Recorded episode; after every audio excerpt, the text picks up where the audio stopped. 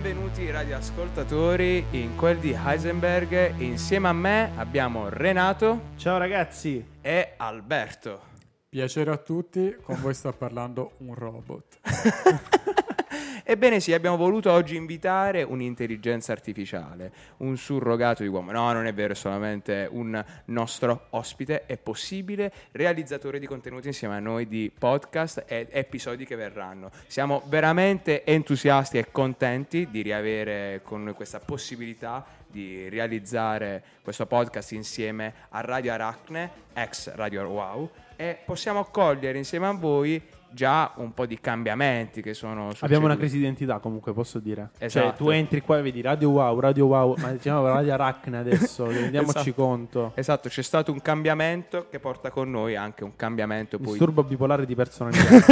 posso dire, Questo- posso dire. questo, questo è già per, come si dice, riavvicinarsi al Rompere il ghiaccio, sì. Esatto, avvicinarsi poi alla mia materia, al mio corso. E quest'anno con eh, Heisenberg avremo subito a disposizione molti, molti temi succosi di cui poter trattare, di cui poter conversare. E tra l'altro già eh, l'intelligenza artificiale abbiamo visto, sappiamo che il nostro fulcro, il nostro focus ricade su di questo. Ci sono state importantissime eh, organizzazioni, anche incontri al riguardo e non vedremo l'ora poi di poterne vederne tutte le parti. E in questo momento però vogliamo far rompere il ghiaccio un po' da Alberto all'interno dell'episodio e niente, vogliamo che ci racconti un po' di lui e un po' a riguardo cosa ti ha spinto ad avvicinarti al mondo della radio e di Radio Aracne qui all'Università del Salento a Lecce. Allora, innanzitutto, grazie della presentazione e dell'entusiasmo. Assistiamo tutti a un momento speciale. Io dico piacere non solo a chi ascolta, ascoltatore zero, ma anche ai miei colleghi qui presenti, se li posso chiamare così. Sì. Renato e Federico, piacere. Quindi assistiamo, suggelliamo questo momento in diretta. Eh, perché è vero, ci conosciamo da poco, però insomma c'è voglia di, di sperimentare, non tanto di ascoltarsi, ma di esprimersi. Ecco, Certo. un po' è, è- è questo l'obiettivo. Perché può uscire qualcosa di bello, poi tante persone hanno dentro qualcosa di bello, ma se non lo buttano fuori nessuno lo sa. Tutto quello che vediamo è davanti ai nostri occhi e sulle nostre orecchie, buttiamolo fuori, ecco. Ecco Esatto. perché sono qui. Vuoto. Esatto, hai assolutamente capito lo spirito del programma e insieme a noi non soltanto Alberto c'è anche Ludovica che se vuole potrà raccontare la sua. Ciao a tutti. Ciao Io Ludovica. sono un ospite speciale solo per la giornata. Sto ascoltando per la prima volta questo programma e mi fa molto piacere scambiare due chiacchiere su questi argomenti molto interessanti con queste belle persone. Grazie. E sono molto d'accordo con quello anche che ha appena detto Alberto. Direi c'è poco da aggiungere in realtà sulla cosa. Sì. Il poterci esprimere, il poterci liberare e allo stesso tempo rappresenta noi stessi. E la cosa bella è che in questa tavolata qui abbiamo ingegneri, persone provenienti dalla giurisprudenza, quali Alberto, persone provenienti dalla filosofia, quali Ludovica, e invece me, me medesimo dalla psicologia. Quindi abbiamo. Sembra una barzelletta. Siamo. Esatto. Siamo un Oppure il tavolo dove si decideranno le sorti del mondo. Eh, no? Anche, anche. è il nostro summit eh, riguardo di questo. E niente, noi sappiamo che ehm, poter avere a disposizione l'occasione di divulgare, ma allo stesso tempo utilizzare un tono divertito e divertente dà un rilancio enorme a quello che è la nostra generazione quando si mette in discussione ma si mette in dialogo anche su grandi temi. Senza che abbia bisogno di un eh, suo expertise senza che abbia bisogno di una sua laurea di un suo o di una sua preparazione specifica, di modo che chiunque possa dire la sua al riguardo. E partiamo ovviamente, noi rompiamo il ghiaccio io e Renato ponendo sempre la stessa domanda sui cambiamenti che vi sono stati negli ultimi 6-12 mesi con questo utilizzo, questo tool dell'intelligenza artificiale. Chi si sente più pronto a rispondere? Alberto Ludovica. Ma cosa vorresti sentirti dire in particolare? C'è una domanda oppure un discorso libero? Libero, libero. Cosa... Liberissimo. Quello che pensi. Ehm, Esatto. Allora, è davvero difficile cosa dire. Queste sono quelle. tipo l'argomento a piacere a scuola, no? Sì, esattamente. Non sai dove partire. Esattamente. Ehm, Lo spirito è quello. Allora, se ci dovessi pensare, ragiono in questo momento. Quindi, Vai, vai. Perdonatemi e, e perdoniamoci. Andrei, partirei dal principio delle parole intelligenza artificiale, perché poi a volte quando le parole vengono usate Mm. perdono anche un po' di, di significato, no? si svuotano del significato e ci resta il significante. Quindi vado a ragionare un attimo sull'intelligenza, che cos'è? Ma che cos'è per me? Non, non posso parlare per tutti. Eh, diciamo che mh, abbiamo un concetto di intelligenza relativo, nel senso che per alcune persone è la brillantezza di- del nostro interlocutore, ma per molte persone è l'anima di, di chi ci sta parlando, no? Quindi l'intelligenza sembra quelle- quell'impalpabile presenza che anima i manichini che ci circondano, e forse siamo anche noi un po' quel manichino. Ehm, artificiale, Eh, artificiale vuol dire non naturale, non naturale vuol dire però nel nostro modo di intendere la scienza che è il frutto dell'ingegno dell'uomo, quindi non si può parlare nemmeno di un'artificialità come qualcosa di assolutamente non naturale. Quindi se dovessi ritradurre la parola intelligenza artificiale, eh, direi che è un'anima un po' umana.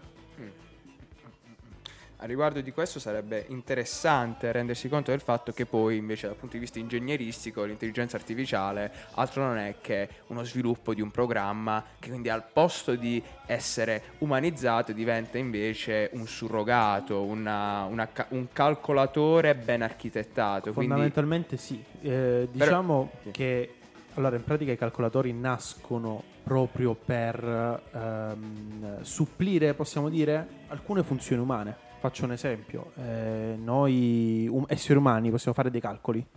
Però è ovvio che molti calcoli richiedono anche molto tempo per essere fatti. Quindi l'idea qual è? Automatizzo delle funzioni e, de- e quindi riesco a farne di più e più velocemente. Quindi Certo. l'idea è quella. Comunque il- la, definizione di Alberto mi è piaciuta. Quindi Sì. questa eh, cosa di, eh, parago- cioè di dire comunque l'intelligenza artificiale è nata, quindi molto artificiale diciamo non è poi alla fine. Molto bella come definizione. Sì. E in effetti è anche un po' simorica intelligenza artificiale, perché come può essere l'intelligenza un prodotto artificiale? Qualcosa di assurdo. Mhm. E tornando al discorso di prima, ecco, l'uomo alla fine crea delle macchine perché suppliscano e facciano anche in parallelo più compiti contemporaneamente. Quindi fondamentalmente l'idea è proprio quella, cioè un foglio di Excel per esempio, fare, mettere dei valori in delle celle e poi far fare alla macchina dei calcoli. Fine. l'idea è quella. E sì, il supporto dell'intelligenza artificiale è molto utile, mi rendo conto anche nel campo del- dell'ingegneria, no? Ehm, creano appunto delle funzioni, delle, delle- de- delle- delle programmazioni anche molto eh, complesse, però corrette contemporaneamente. Quindi eh, fanno risparmiare molto tempo da quel punto di vista e sono secondo me un ottimo supporto. Ovviamente non bisogna abusarne perché eh, ci si rischia di atrofizzare, diciamo così, il muscolo più importante del corpo che è proprio il, cervello, diciamo così, e va allenato in continuazione. È molto semplice farsi svolgere un integrale da, da Photomat e poi non sapere nemmeno come risolverlo. Ecco, eh, mi trovo io nella condizione di dire non usate Photomat, usate Sì. il vostro cervello. Sì, a quel punto poi va completamente cancrenire quello che è il nostro sistema. Esattamente. lavoro. Photomat come qualunque chat GPT o altro che vi può, possono essere utili in fase di studio o di controllo per capire se è stato fatto bene. Però utilizzarlo come eh, supplenza, diciamo così, di fa- facoltà prettamente mentali non è il massimo. E prima parlavamo con Ludovica, casualmente era uscita la domanda sulla leteia, sulla verità. E Mm. la questione è, quando noi abbiamo a che fare con chat GPT, alle volte ci offre delle risposte che sembrano essere veramente similari a quelle che una persona proporrebbe. Infatti, diciamo, il collegamento che a me viene spontaneo da fare anche, diciamo, riguardo anche a quelli che sono i miei interessi, è quello etico, nel senso che paradossalmente ne parlavo proprio oggi a pranzo con mia sorella che è una ricercatrice di biofisica e, e che quindi è molto vicina al mondo della scienza da un punto di vista di- mh, positivo, nel senso crede molto no? nel progresso, eccetera, eccetera. Soltanto che tutto è uno strumento, l'intelligenza artificiale anche, e quando uno strumento viene dato in mano alle persone sbagliate che non hanno un background di etica importante, eh, può diventare molto pericoloso. ed è quello che sta succedendo per esempio dal punto di vista mh, del furto d'arte, non so se ne avete sentito Mm. parlare, però eh, forse è qualcosa che mi tocca anche un po' da vicino, essendo molto, mh, diciamo, mi stanno molto a cuore gli artisti e il mondo dell'arte. E il fatto di eh, replicare il lavoro e lo studio e la ricerca di persone che ci mettono tantissimo tempo magari a trovare il proprio stile, su quello stile ci campano e creano un mondo tramite il, il loro disegno, la loro vena artistica appunto, e poi che con un bottone questo possa essere replicato identico senza che loro ricevano un euro è, eh, è un bel problema. Nel Ci sen- sono anche delle implicazioni etiche a questo punto. Esattamente, quindi io credo che abbia delle infinite potenzialità, eh, ma che come tutto debba rientrare nei limiti del rispetto verso, verso gli altri, verso l'umano e ciò che ancora ci rende comunque esseri pensanti e creativi. Quindi deve essere funzionale al nostro benessere, non diventare un, una- un competitor perché sarebbe assurdo, insomma, a livello... cioè sarebbe proprio un paradosso, ecco. Io riguardo di questo vorrei dirti che è stato interessante porre alcune domande a ChatGPT e vedere attraverso le risposte come i processi creativi venivano posti. Ovvero Mhm. mi rispondeva creando dei testi e quindi mi domandavo ma come li fa a generare? E a questo punto come li genero io? A quel punto la competizione può diventare interessante perché ti mette a paragone con un qualcosa che è riproposto sì, in maniera macchinosa e costruita e artefatta, però allo stesso tempo può svelare in te qualcosa che magari tu non avevi mai scorto, ovvero come tu riesci a creare dei contenuti e come essi possono diventare sempre più eh, evoluti sino a un certo punto. Mhm. Infatti la richiesta a ChatGPT di rendere quel contenuto poetico ancora più ampio, profondo e complesso può essere anche per te stesso una richiesta medesima e dire ah caspita ma non mi posso fermare solamente qui, posso andare addirittura oltre. Quindi può essere anche interessante se diventa poi una competizione benefica e sana per una crescita poi evolutiva del tuo di pensiero. Sì, sì, io mi riferivo alla parte problematica rispetto al fatto della generazione di immagini Sì. principalmente, perché comunque deve, eh, che fa? Prende da un background di eh, artisti online già esistenti e utilizza eh, ciò che già Mm. Sì, c'è sì, per ricreare, no? Mentre ChatGPT è, ha, cioè nel senso di, a livello discorsivo già, ha già un altro aspetto perché effettivamente eh, ti mette in relazione con te stesso anche un po' e impara. Quindi quando io l'ho utilizzato varie volte e, mm, Una confessione. eh? Una Sì, confessione. sì, sì. Ma Che è un po' il segreto di Pulcinella, tra l'altro abbiamo fatto tutti.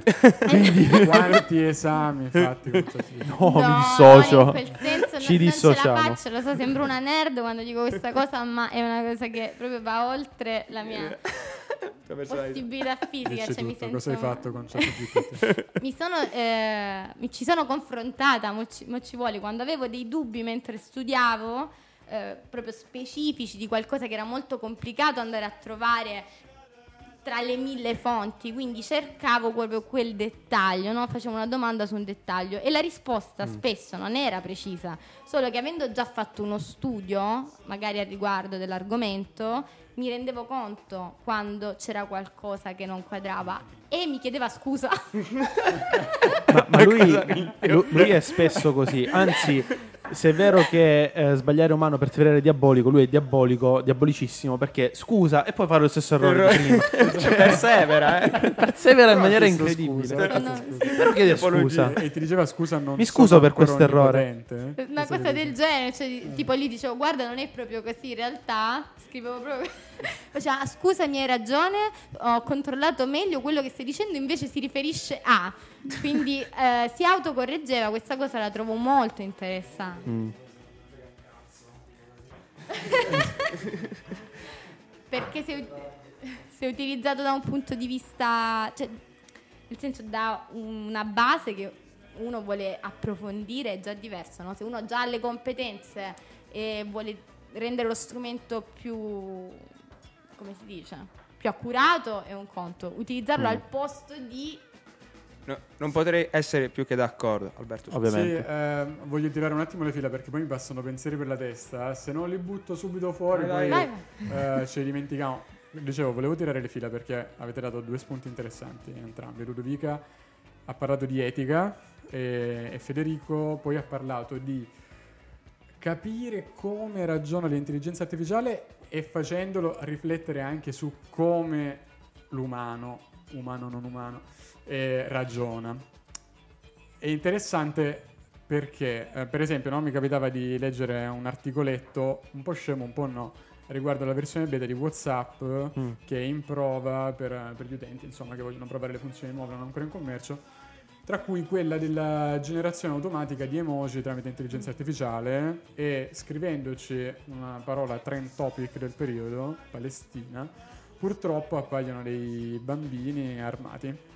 Insomma, l'intelligenza artificiale arriva a generare un'immagine del genere, non fa altrettanto per l'altra parte del conflitto, scrivendo Israele eh, nella barra di ricerca, e mi viene da collegare un po' il discorso, perché qui siamo ne- nel pieno dell'etica, anzi forse in un campo minato, se lo volessimo immaginare. Sì. E, e ci aiuta anche a capire come ragiona l'intelligenza artificiale. Perché l'intelligenza artificiale, e qui mi ricollego anche a quello che stavo dicendo io prima, in principio, quando mi sono un po' presentato, no? che bisogna tirare le cose fuori, come l'ho detto, l'ho ripetuto adesso.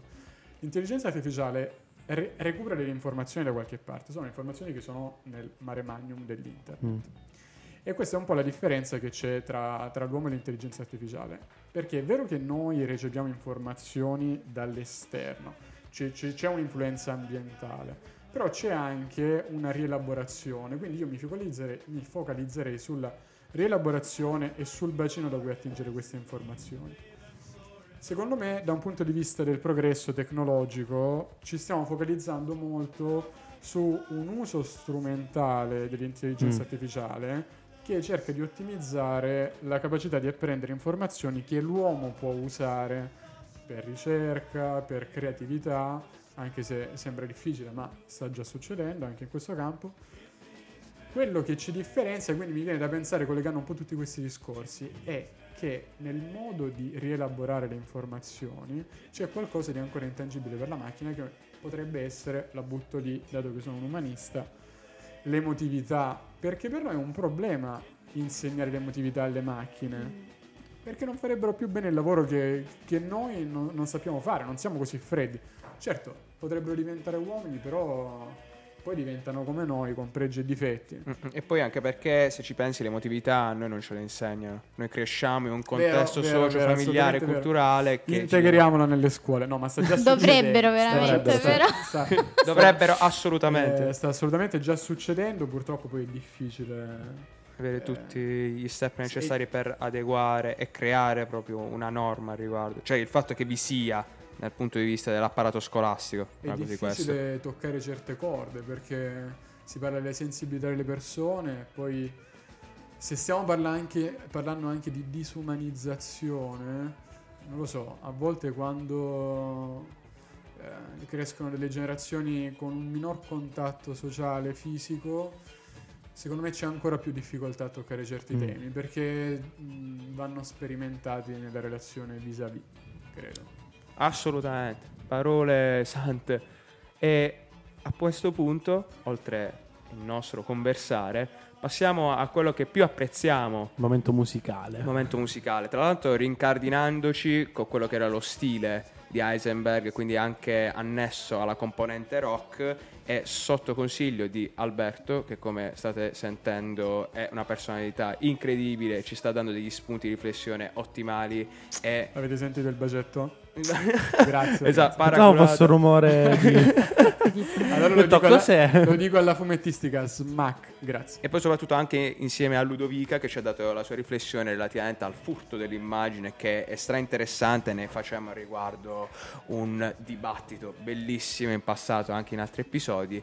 Per ora giungiamo al momento musicale. Però posso dire un'altra cosa. Vai, vai, certo, Renato. C'è un losco figuro Vero. in Ah, è quest'aula. vero, c'è qualcuno. C'è un losco C'è figuro. qualcuno che si aggira. Che tra l'altro fa battute fuori campo, dovrebbero sentirle tutti, però. Es- esatto.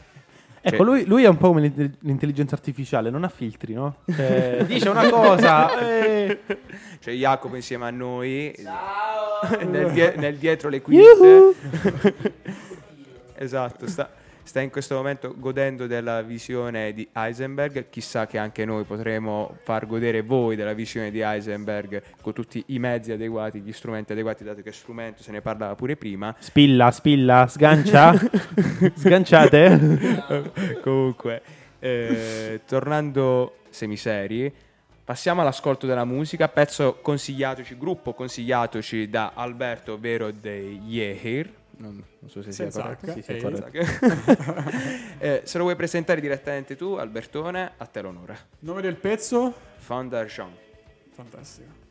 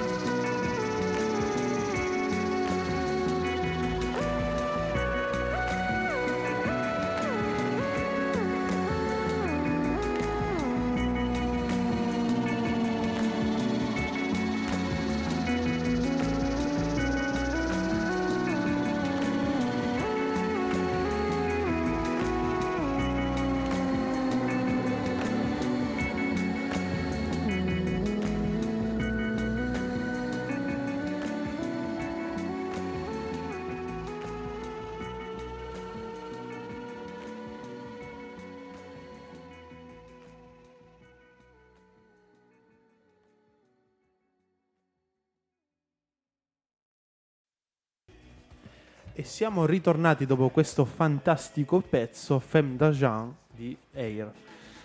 E dunque, il tema principale, abbiamo detto ormai, è l'intelligenza artificiale, quindi partiamo con questo tema, anzi ci addentriamo ancora di più in questo tema, soprattutto apriamo col, um, col tema del summit, mm-hmm. diciamo così, che c'è stato in uh, Gran Bretagna sull'intelligenza artificiale.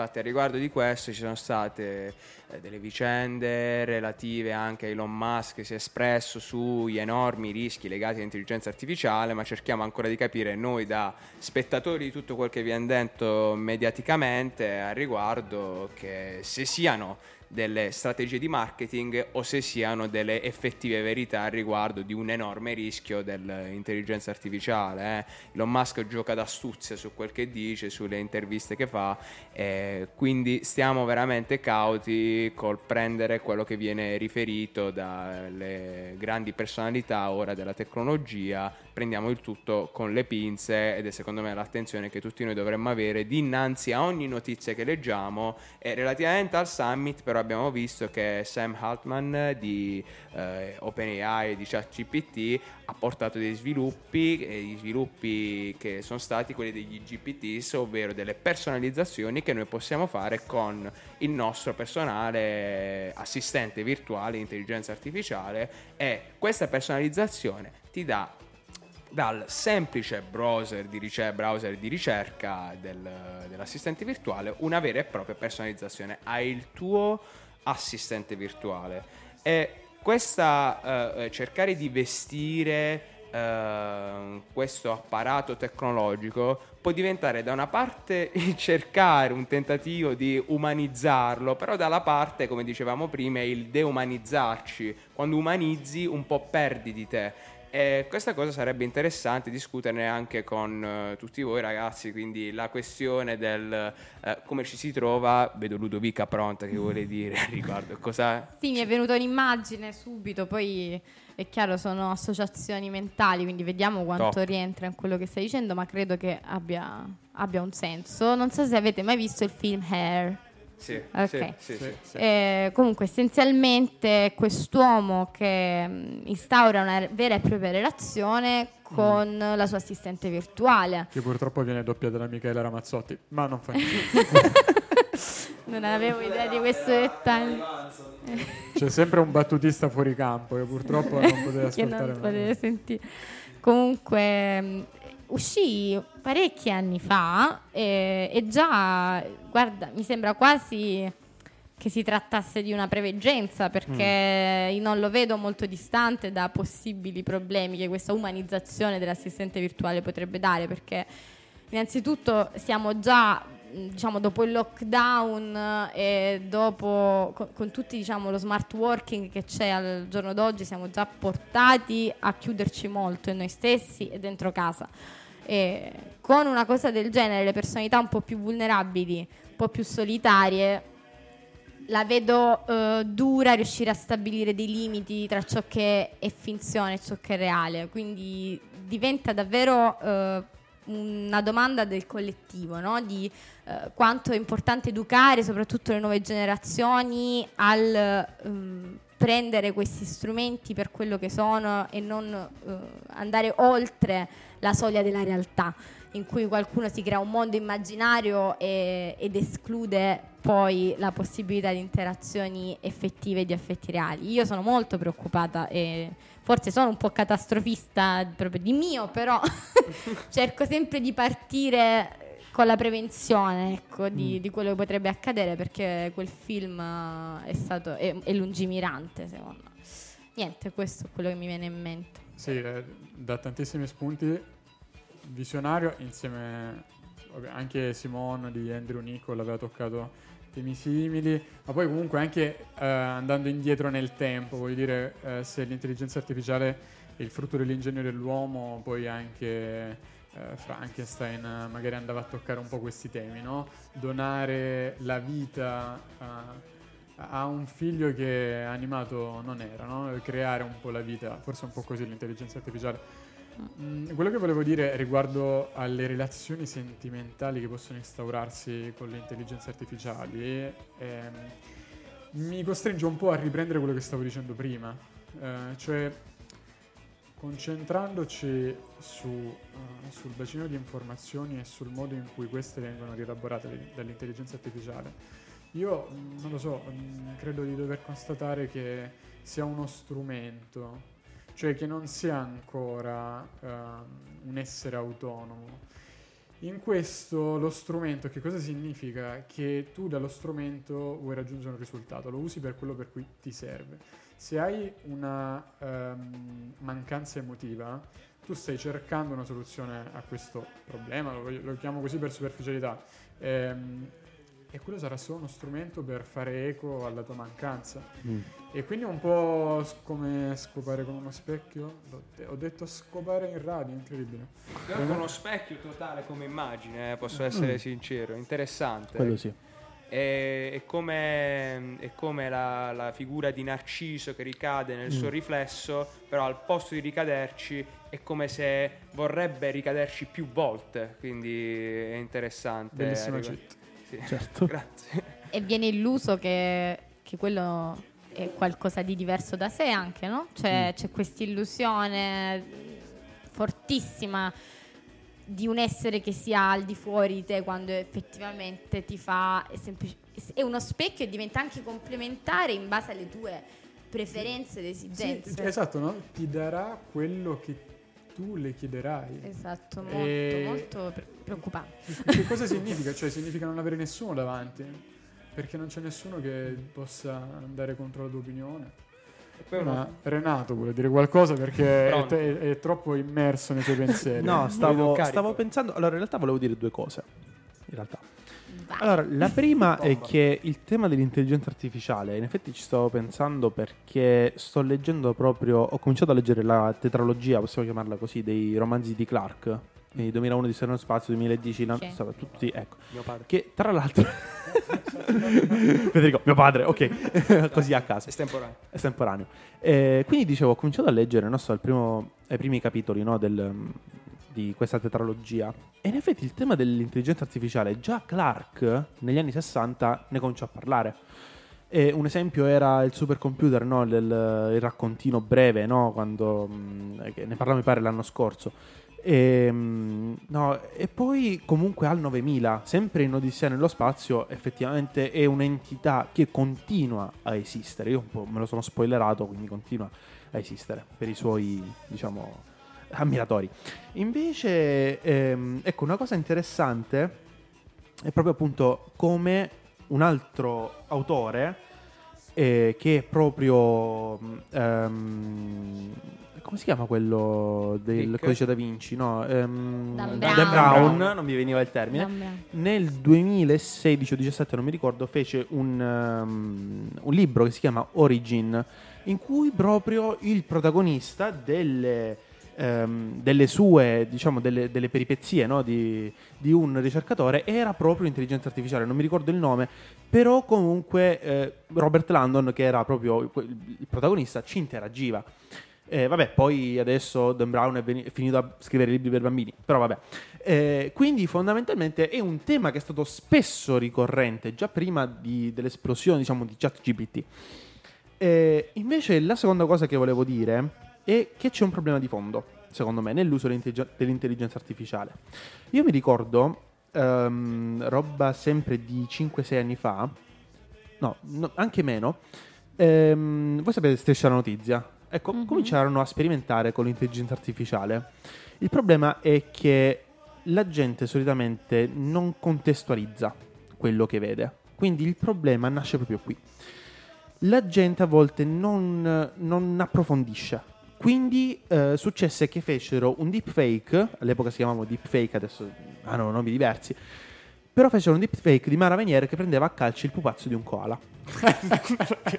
e, Austra- e, purtroppo era il periodo in cui andavano a fuoco ettari ed ettari di foresta in Australia e gli okay. australiani si incazzarono a morte con, con Mara Venier. incredibile, incredibile. Noi ridiamo cioè, e scherziamo. Ci sarebbero tante ragioni anche senza koala, ma va bene. Ma noi ridiamo e scherziamo, ma successe un putiferio. Vai a... a Ti ricordi l'anno? 2010 2019 se non sbaglio, erano i primi anni che, Ok. quando uscì, il- eh, mi pare che fu successivo tra l'altro al deepfake di Renzi che ne diceva di tutti i colori, insomma. Ecco. Ecco, quindi immaginatevi nei panni di Antonio Ricci che a un certo punto dice agli amici, amici australiani fermi tutti, è uno scherzo. Quindi immaginatevi nei suoi panni che, che imbarazzo. Terribile. Anche, anche tra l'altro, ecco, lui persevera, persevera no, in questa cosa di prendere Mattarella, farlo ballare. Effettivamente, finché c'è satira, si scherza, si ride, tutti contenti. L'unico problema è che quest'anno proprio Tom Hanks è stato vittima dell'intelligenza artificiale. Gli hanno fatto fare la pubblicità, non consensualmente, di un'assicurazione, mi pare, dentistica. Mm. E vai a dimostrare però che non eri tu. E quello è il problema. C'è una sostituzione, è una sostituzione di persona. Se non sbaglio, in gergo giuridico si dice così. Mm, allora, no, no, no, non lo definirei così, ehm, però sicuramente è un abuso dell'immagine de- di Tom Hanks, che è un personaggio pubblico e che ha un, un impatto mediatico, quindi sociale, eh, che è, è uno strumento potentissimo e deve essere rispettato. Esattamente, manca secondo me anche la regolamentazione per questo. Eh, infatti parlavo con qualche collega, eh, ma adesso ultimamente qualche professore sta impedendo l'accesso a internet quando prima era possibile farlo perché c'è già ChatGPT che può dare le risposte. Ecco, fondamentalmente secondo me andrebbe bloccato solo quel sito, come si propinava di fare, no? bloccare solo ChatGPT e non le altre risorse online. Quello è fondamentalmente il rischio. Quindi, eh, come abbiamo detto prima, andrebbe regolamentato e secondo me eh, andrebbe anche usato consapevolmente. Mhm. La cosa più interessante di cui si parlava anche prima dell'assistente virtuale è la condizione poi patologica che vive la persona nell'isolamento, quindi l'aggravarsi della sua condizione e poi come si diceva questo illudersi di trovarsi poi dinanzi a una persona o di chattare effettivamente con una persona in carne ed ossa che invece è solamente un surrogato vestito da quella persona che eh, il debole, diciamo la persona nella fragilità vorrebbe. E a parte questo avevo sentito anche la questione del non sono persone, prendiamo gli strumenti per come sono, sono solamente degli strumenti che sono a nostra disposizione e li possiamo utilizzare al meglio delle loro possibilità, soltanto che poi si arriva a un punto tale di non ritorno. Questo del furto dell'immagine di Tom Hanks è un rischio gravissimo. Prende a disposizione il bot di Tom Hanks e ne può fare chissà poi dove possa essere anche riadattato, riutilizzato. A me viene in mente ora la questione della voce di Jerry Scotti Ah, sì. che viene La utilizzata salsiccia piccante, quella dolce. Ma Eh, esatto, che viene- mi fa morire dalle risate. che viene utilizzato in ogni contesto e per ogni canzone per ogni meme e la Però cosa- lui ci scherza sopra. su. Esatto, lui ha trovato una maniera per poter scappare da questo problema, ovvero dato che c'è questo filone memetico creatosi in questi, in questi mesi, questi mesi, lui cosa fa? Eh, ripercorre il eh, tutto facendo proprio delle canzoni lui stesso dicendo no no ve le faccio direttamente io che forse è anche meglio e poi un'altra cosa eh, che mi era venuta in mente che io annoto qui sotto nel mio blocco degli appunti è relativamente allo specchio, alle superfici riflettenti con cui noi ogni giorno ci confrontiamo. Superfici riflettenti che, perdona- perdonerete il classico gioco di parole, ma mi sento di farlo, che ti riflette ma allo stesso tempo che non ti fa riflettere. E di conseguenza, secondo me, sarebbe da veramente eh, bacchettarci un minimo, educarci un minimo Certo. all- anche allontanamento del medesimo, perché alle volte siamo veramente succubi, quasi soggiogati Una sorta di detox, diciamo. eh sì, un classico detox tecnologico, però allo stesso Sì. tempo con un, eh, un accrescimento della consapevolezza dell'uso, una curiosità differente, il non addormentarci sulle medesime pratiche che ogni giorno noi prendiamo in considerazione in maniera abitudinaria. rientra nel contenitore dell'educazione allo spirito critico proprio a livello più come macro tema, quindi eh, non si possono separare queste due cose, credo semplicemente che è lo strumento più potente che abbiamo l'educazione e Certo. È chiaro che mh, potrebbero anche poi in un mondo utopico, eh, potrebbero anche non esistere paradossalmente le regolamentazioni, ma se le persone hanno una, una capacità propria di dis- discernere ciò che è giusto e ciò che è sbagliato, forse parlo proprio dal mio ambito filosofico in questo momento. buon senso, diciamo. Sì. e se c'è all'interno delle scuole un'attenzione, ora ci vuole, verso l'intelligenza emotiva, verso i bisogni primari, verso imparare a connettersi, credo che se non c'è l'esigenza di andare a trovare uno strumento del genere per riempire quel vuoto, stiamo parlando di proprio estirpare il problema alla radice. Quindi la regolamentazione serve all'inizio per, eh, Certo. come si dice, come... Per stroncare sul nascere, diciamo, alcuni Esatto, comportamenti malevoli. Esatto, dato che comunque non è che si può stare con gli occhi da tutte le parti, ok. Giusto. Ma va fatto un discorso alla, alla- alla base. Se vogliamo veramente eh, immaginarci il meglio da questa prospettiva e cercare an- anzi di trovare delle soluzioni a priori, ecco, penso. Ecco. Sì, sì, è una, sì. una prospettiva interessante, effettivamente, sì, è da un ottimo punto di vista. spunto di riflessione. E ora andremo. Aspetta, vedo Alberto che voleva dire qualcosa. Sì, no, perché poi devo sempre parlare perché sennò le cose me le dimentico. Diciamole subito. Diciamole vai. subito. Ehm, no, Blocco note consigliato. volevo- eh. non a caso. E che poi salto di palla in frasca, volevo riprendere un attimo quello che eh, diceva Renato, un attimo circa l'opportunità della, della regolamentazione. Ma poi in realtà è, è tutto collegato, quindi poi significa parlare anche con voi Ludovica e Federico. Perché, ehm, no, poi è bello che qui in questa tavolata vedo proprio eh, lato umano, lato eh, umanistico e lato scientista Scientifico. scientifico, eh, che in realtà è costituito solo da Renato. Eh, Sono in minoranza. No, è be- bello vedere questa dicotomia in carne e ossa. Ehm, il fatto che ehm, i discorsi sono collegati perché è vero che c'è bisogno di una regolamentazione, ma perché c'è bisogno di una regolamentazione? Perché parliamo di tecnologie, di virtuale, ma in realtà parliamo di comunità, di persone, cioè stiamo comunque parlando dell'interazione che c'è fra me e voi. Mm. Ehm, E, quindi io penso che parlare di intelligenza artificiale significa soprattutto parlare di uomini, come stiamo già dicendo, e significa, come suggeriva Renato, anche di parlare di regole tra uomini.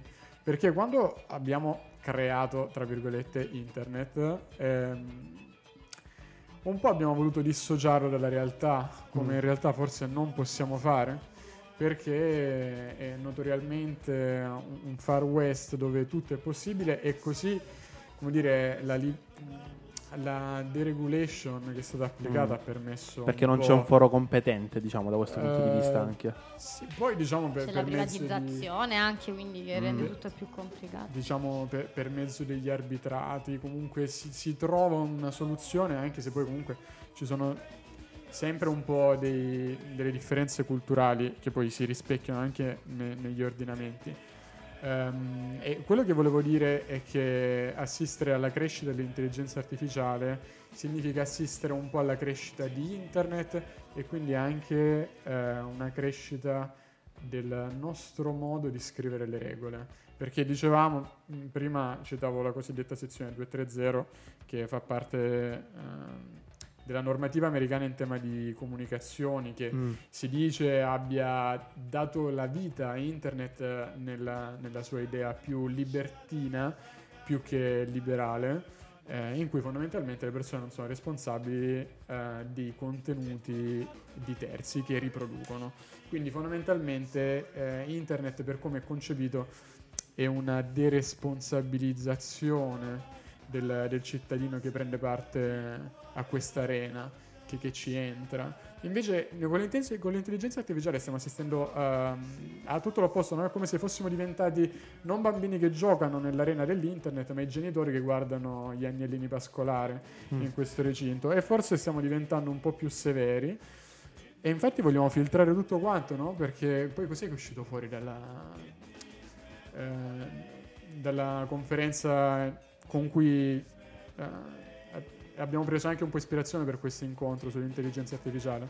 È uscito Mm. fuori un po' che le potenze europee mondiali vogliono filtrare i risultati dell'intelligenza artificiale, prevenire ehm, eh, eventuali danni che, che questa può generare e quindi nulla, forse ci stiamo rendendo conto che, che è uno strumento in mano a delle persone che vogliono crescere, vogliono, vogliono diventare mature. E allo stesso tempo però vogliono come si dice, cercare di liberarsi da quelli che possono essere degli impegni adattandosi agli automatismi del nostro periodo, però allo stesso tempo questo disimpegnarsi può essere molto sconveniente proprio per l'attività nostra neurocerebrale, anche proprio di apporto migliorativo che noi stessi vorremmo avere, anche come sfide, come nuovi obiettivi, a un certo punto diviene come un ripiegarsi, è come dire no, tanto lo fa A, no, tanto poi lo farà B, no, tanto poi lo fa C. Eh sì, ma tu dove sei? Dove ti metti in gioco? No, Bisogna attimo, muoversi. Ah, scusa, eh, no, volevo dire una cosa. Cioè, questo Certo. gioco. Ah, scusami, Verenato. No, no, dicevo, bisogna muoversi, nel senso bisogna darsi da fare, perché, Sì, da quel sì. punto di vista. Eh, Movimento. La cosa interessante è che questo giochino di. Eh, mi viene a dire di responsabilizzazione, ma non è proprio corretto. Ehm, in realtà, eh, non è solo il giochino che c'è tra gli uomini. eh, ma è anche il giochino che, che c'è tra uomo e macchina, uomo e intelligenza artificiale. Perché io dico alla mia macchina: fammi questi due calcoletti che a me non mi va di farli. Mm. A me mi. Vabbè, comunque anche, anche Rafforzativo, gli errori sono rafforzativo. Esatto, esatto. Perché sennò sarei un'intelligenza artificiale, invece no. Eh, vedi, Eh, esatto. Eh, era solo per dimostrarvelo, no? Eh. Però- Ehm, e quindi in realtà noi ah, quando de- accettiamo lo sviluppo sempre più impattante dell'intelligenza artificiale, accettiamo anche di delegare sempre più operazioni all'intelligenza artificiale. Quindi eh, sta a noi decidere quali operazioni davvero non possiamo esimerci dal fare. Certo. Beh, bisogna considerare però una cosa effettivamente. Eh, alcune volte l'automazione è importante. Per esempio, faccio un esempio classico. È ovvio che se io faccio un lavoro pericoloso, per esempio lavoro in una fonderia, non è meglio delegare questo lavoro a dei robot? Bellissimo argomento, ma forse mettiamo la musica perché Esatto. dopo parte un discorso. Esatto. No, ma perché sta per partire un discorso interessantissimo. Con questa domanda vi lasciamo un attimo e mettiamo la musica. Esatto, e sentiremo La questo- approfondiremo dopo questo argomento. E partiamo tra l'altro da un gruppo che ha fatto la storia, in un progetto multimediatico, quello dei Kraftwerk, sorto, sorto nel 1970, dove abbiamo potuto scorgere il vissuto che vi è tra uomo e macchina, dove possiamo vedere come ci sia musica, visuale, robotica, eh, performance dell'arte, è un vero total work of art, detto in tedesco, ora non vorrei pronunciarlo per non incappare in gaffa, per ora andremo a sentire Tour de France dei Kraftwerk, rappresentativi di questo cuore di macchina.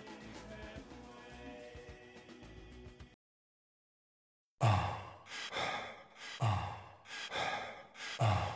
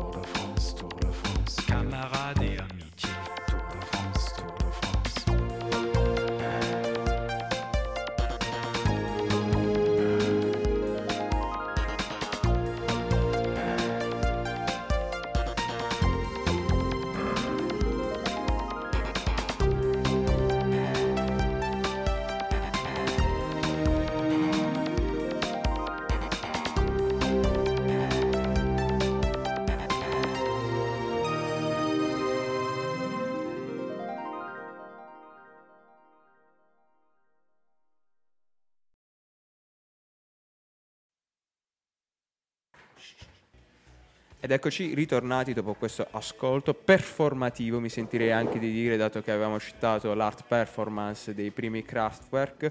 E niente, avevamo posto un interrogativo abbastanza grande di cui sia Renato che Alberto si sentivano di voler discutere, ovvero sostituzione. Sostituzione dell'uomo nelle faccende, diciamo, più rischiose. Alberto. Come ad esempio un uomo in una fonderia. Perfetto. Alberto, Nella colata, diciamo. hai detto che volevi dire qualcosa. Cosa Allora, allora, allora, io ragazzi eh, ragiono in diretta, no- non si prepara nulla, però secondo me il macro argomento è mondo del lavoro, cioè co- come verrà toccato, come cambierà in relazione allo sviluppo della tecnologia dell'intelligenza artificiale.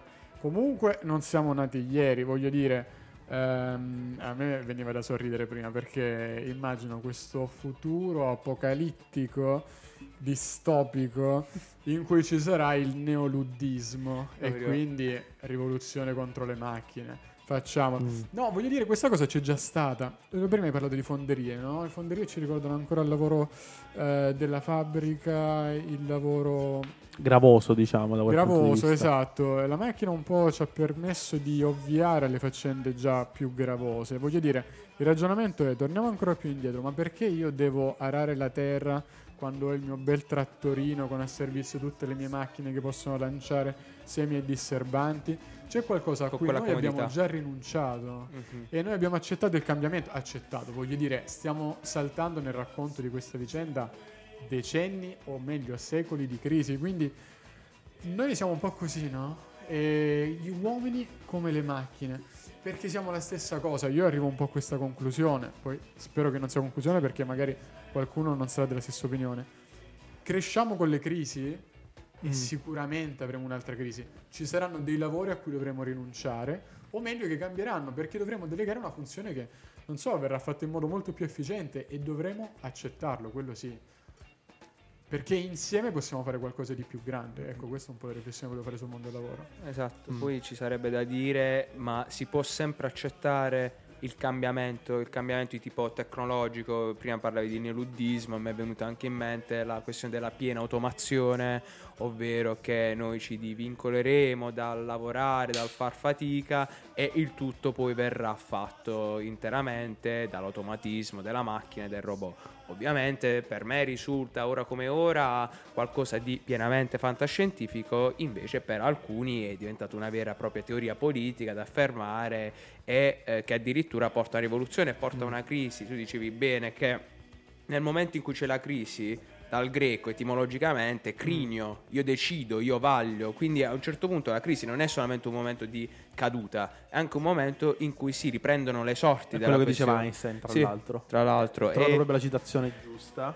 Mhm. E la crisi è la più grande benedizione per le persone e le nazioni perché la crisi porta progressi. Infatti, le decisioni no, che vengono poi scelte sono quelle di miglioramento, diciamo. Ma da chi è fatta Einstein. questa- da, da Einstein. Quindi Ma, ma poi dico... eh, è, è tanta roba, voglio dire. Eh, Sì. Tu Federico hai parlato di un futuro lontano, difficile da immaginare, ma per, per quello che dicevo prima, non è un futuro lontano, è, lo- è qualcosa che è già successo. Mm. Cioè l'uomo ha già dovuto accettare un progresso che ha tolto eh, categorie conservatrici di lavori tradizionali, cioè lavorare la terra per come lo facevamo prima non esiste più da tanto tempo. Solo che la stessa cosa succederà per quello che noi riteniamo poi essere un po' il lavoro di intelletto, che di- tendiamo ad allontanare sempre un po' l'intelletto da quello che è il prodotto dell'uomo, facciamo astrazione del cervello, ma in realtà sarà sostituibile anche il lavoro di intelletto, soprattutto per come lo intendiamo noi, perché poi tendiamo a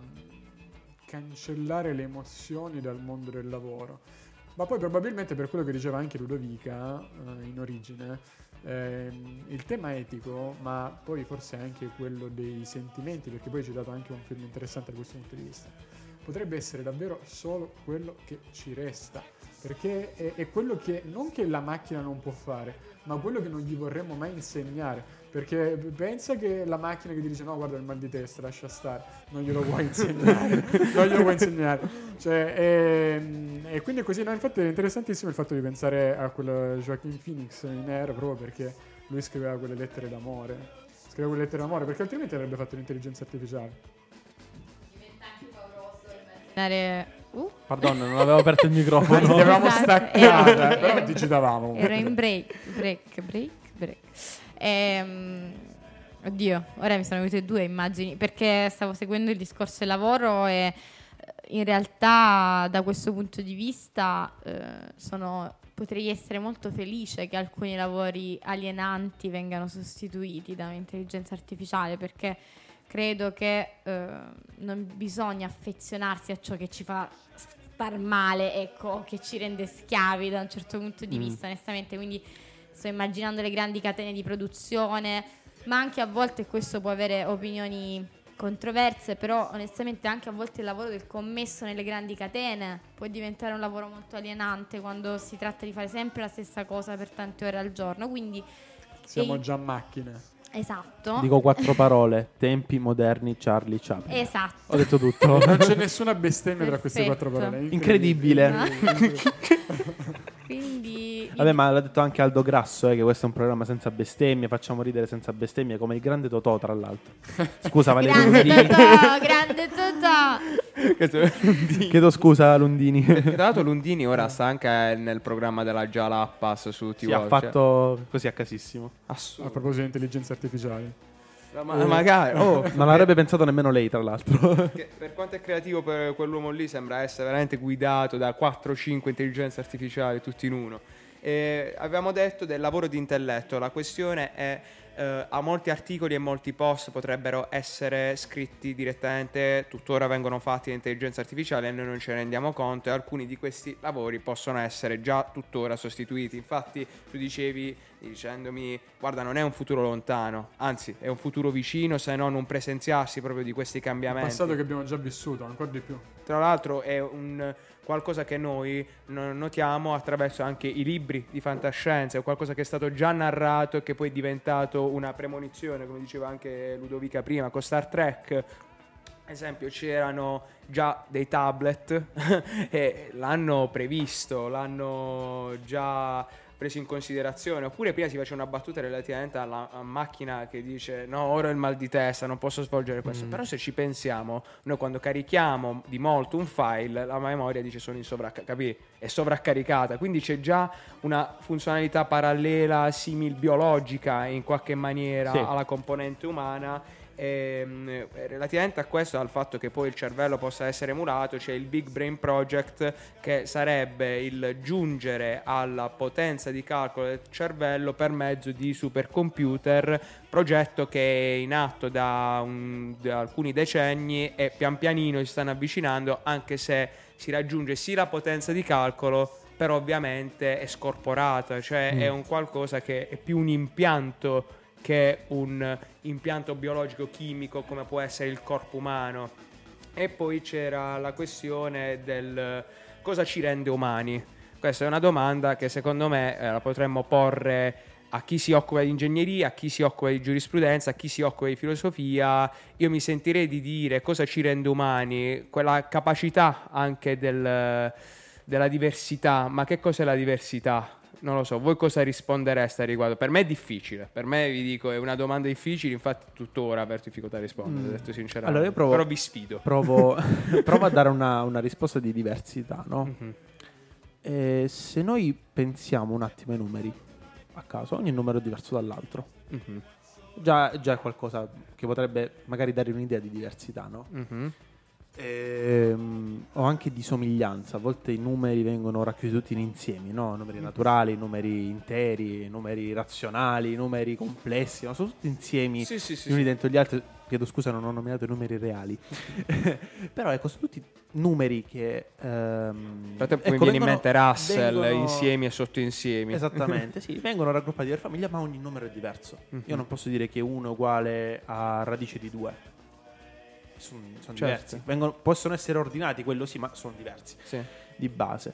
Poi magari possiamo parlare anche di. Mi veniva in mente prima abbiamo parlato anche di minoranze, no? Quando abbiamo fatto l'esempio, ah, Renato è minoranza. Mm, mm, Effettivamente io pensavo a una cosa, ultimamente non so, avete, avete saputo no, del libro di, di Vannacci, per esempio. Ah. Ecco. E lui diceva, "Eh, ma ci sono le minoranze, no? Però ho pensato a una cosa, ognuno di noi è una minoranza in un certo ambito. Io sono una minoranza qua dentro in questo momento perché faccio, sono l'unico che fa una materia scientifica tra, tra noi quattro. Beh, Psicologia dovrebbe essere Sì, anche sì, materia sì, però- scientifica. però Però, Sono sì, stato bacchettato durante la pausa. Eh, giusto, Esatto. giusto, diciamo le cose come No, stanno. intendo, intendo dire, no? Eh, sì, vabbè, noi come mh, diciamo, scien- tecnici, diciamo, tecnici, diciamo, mutuiamo, Sì, sì. Vabbè, anche no. mutuiamo molte cose anche del, ehm, delle materie umanistiche, no? Per esempio la fisica, noi la mutuiamo dalla filosofia. I primi- Certo. I primi fisici erano proprio filosofi, Democrito, sì, sì, faccio sì, per La dire. filosofia è la madre di qualsiasi differenziazione di materia Sono che tutti- sia venuta dopo. Sono tutte pe- forme di pensiero diverse, chi con i numeri, chi con eh, delle asserzioni logiche, possiamo dire così. Sono due mondi diversi, ma che in realtà hanno molto in comune. E questa è una cosa che ho notato molto spesso ultimamente. E quindi stavo dicendo, ognuno di noi alla fine è una minoranza. Stavo pensando, io in questo momento, anche nel Codacci stesso, no? in questo istituto, io sono una minoranza. Però se, se uno di voi viene lì in Ecotecne, è una minoranza a sua volta. Mhm. Quindi non credo che ehm, da questo punto di vista esista il concetto esatto di minoranza, esiste il concetto esatto di normalità ed esiste anche il concetto esatto di diversità. Ognuno di noi è diverso in un qualunque modo.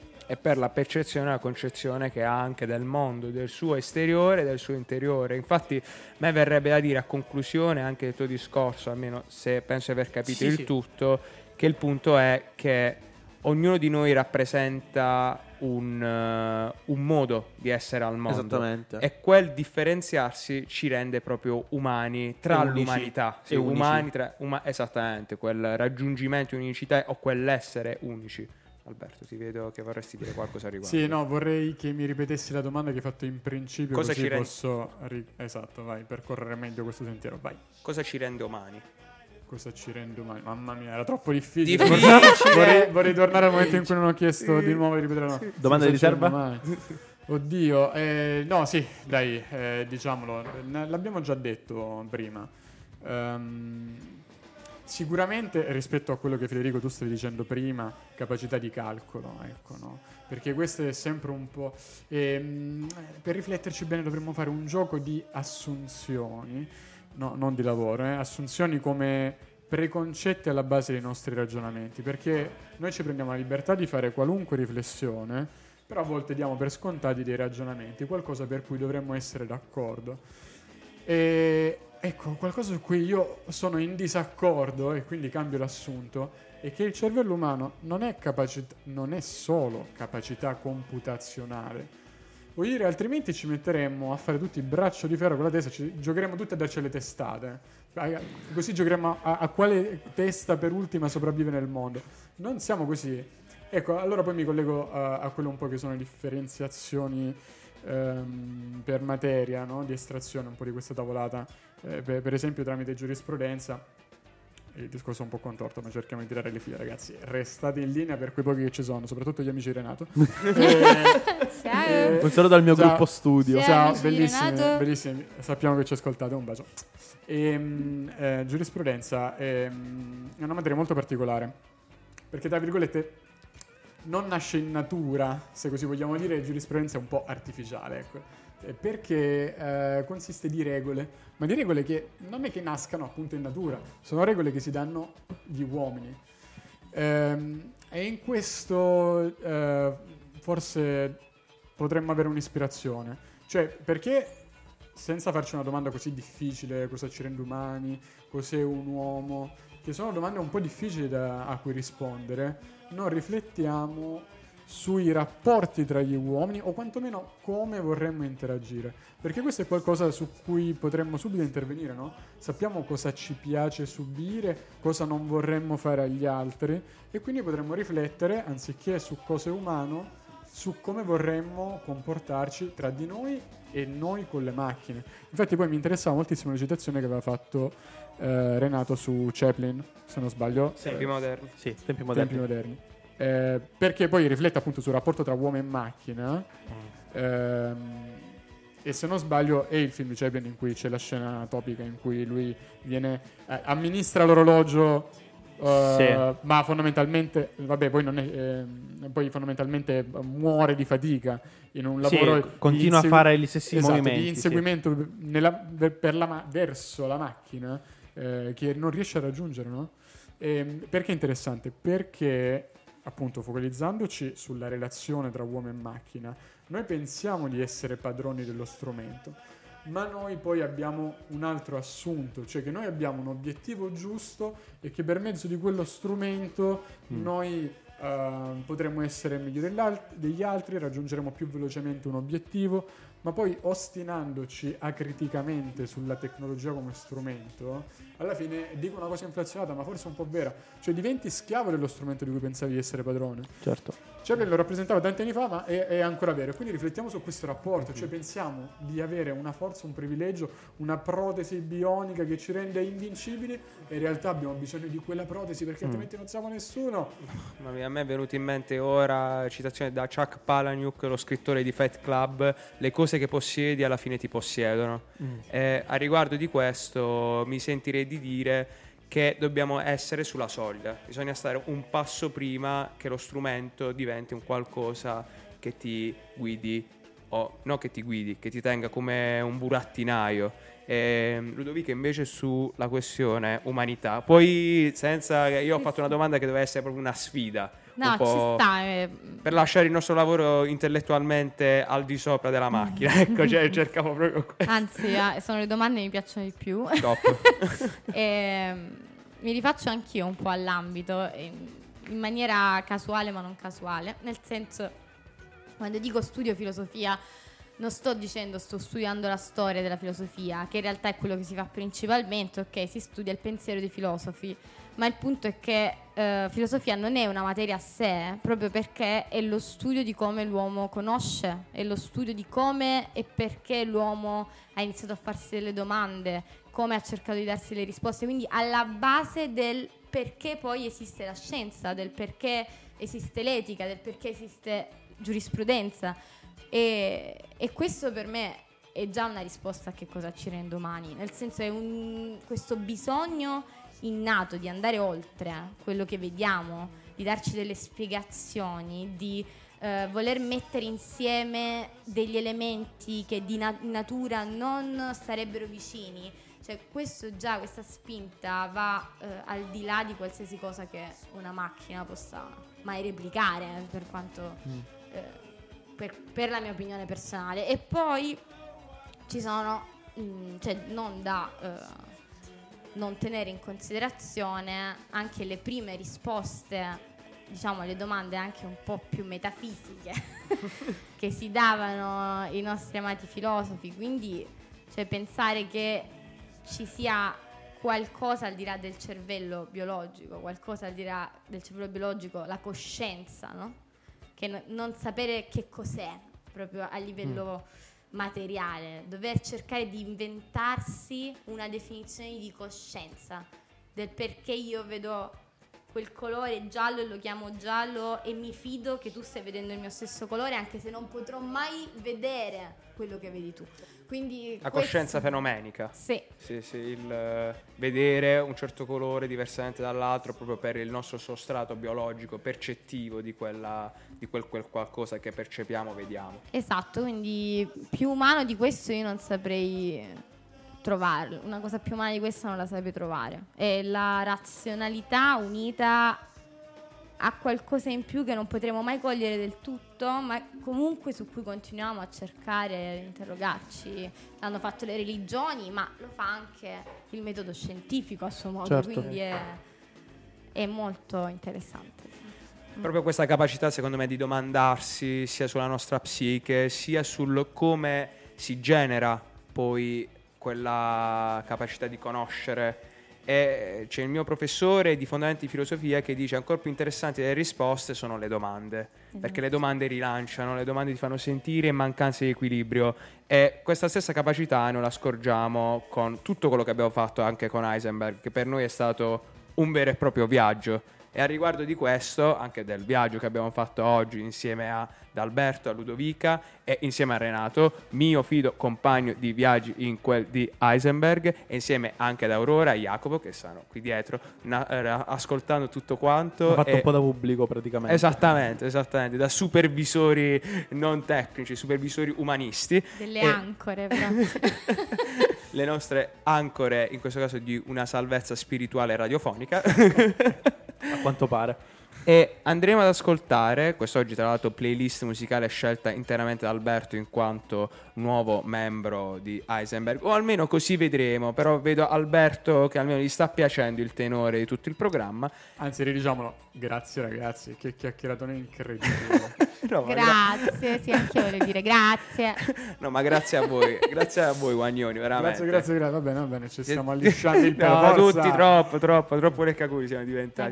No, ma, gratitudine. no, ma parte questo siamo eh, siete stati impeccabili e ascolteremo Renato, prima di tutto anche tu un, un saluto relativamente a quel che è stato trattato oggi, non so, e poi sentiremo Voyager di Daft. Punk come nostra conclusione di questo episodio Ovviamente. pilota zero, quel che si vuol Pilota, dire. sì.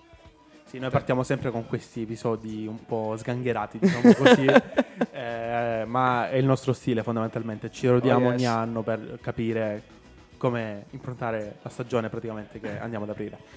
Detto questo, prima chiusura dell'anno, allora vi ringraziamo per averci ascoltato, noi vi ricordiamo che siamo in diretta su Radio Aracne, come si chiama il sito? Arac- Aracne Web, ecco, abbiamo... Siamo in una crisi di identità, come ho detto prima. Troverete sulla rete di questo ragno.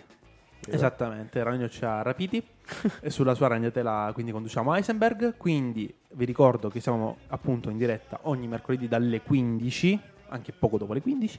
Eh, vi ricordiamo che sono attivi i nostri eh, canali social Heisenberg Wow. Che in realtà dobbiamo cambiare nome, però per il momento ci seguite lì. Poi cambiamo nome anche su TikTok. Eh, vi ricordiamo che la puntata è riascoltabile sulle principali piattaforme di eh, audio ascolto, praticamente Spotify e eh, compagnia cantante. Vi ringraziamo ancora per averci seguito, ringraziamo l'università per aver messo a disposizione questi spazi, ringraziamo la radio per aver messo a disposizione la strumentazione e la possibilità di darci spazio sul loro sito e, eh, e poterci esprimere, insomma, ci hanno dato un microfono per poter parlare. Ringrazio tutti i, i partecipanti Mazza, di sembra oggi. la fine di Sanremo. Sono i titoli- eh, non ci sono i titoli di coda visivi, quindi Sì no? dobbiamo, un dobbiamo ringraziamento all'orchestra, però dobbiamo farlo. Al maestro Beppe Vessicchio. Ciuri! E, e quindi, ora, dato che hai citato Sanremo, passiamo alla, Alla canzone. musica. Quindi dall'album eh, non mi ricordo come si chiama. Fa parte del live. Fa parte del live. Non- non- Allora, abbiamo detto Beh, ragazzi, i Daft Punk, I cioè, Daft Punk, eh, esatto. la tecnologia umana, cioè io proprio li vedo così, secondo me Sì, sono è vero. perfetti e permettetevi di salutarvi anche a voce dicendo viva l'umanità. Saludos. quello sì. Ok, quindi abbiamo recuperato l'album. L'album è Discovery del 2001. Se non avete visto il loro cartone animato su YouTube, vi consiglio vivamente di vederlo perché è un capolavoro. Interstellar 5555. Bravissimo. Ed è spettacolare. Io ci sono rimasto un sacco di tempo a vederlo. Ma comunque veniamo al nostro album che è Discovery del 2001 col brano Voyager dei Daft Punk.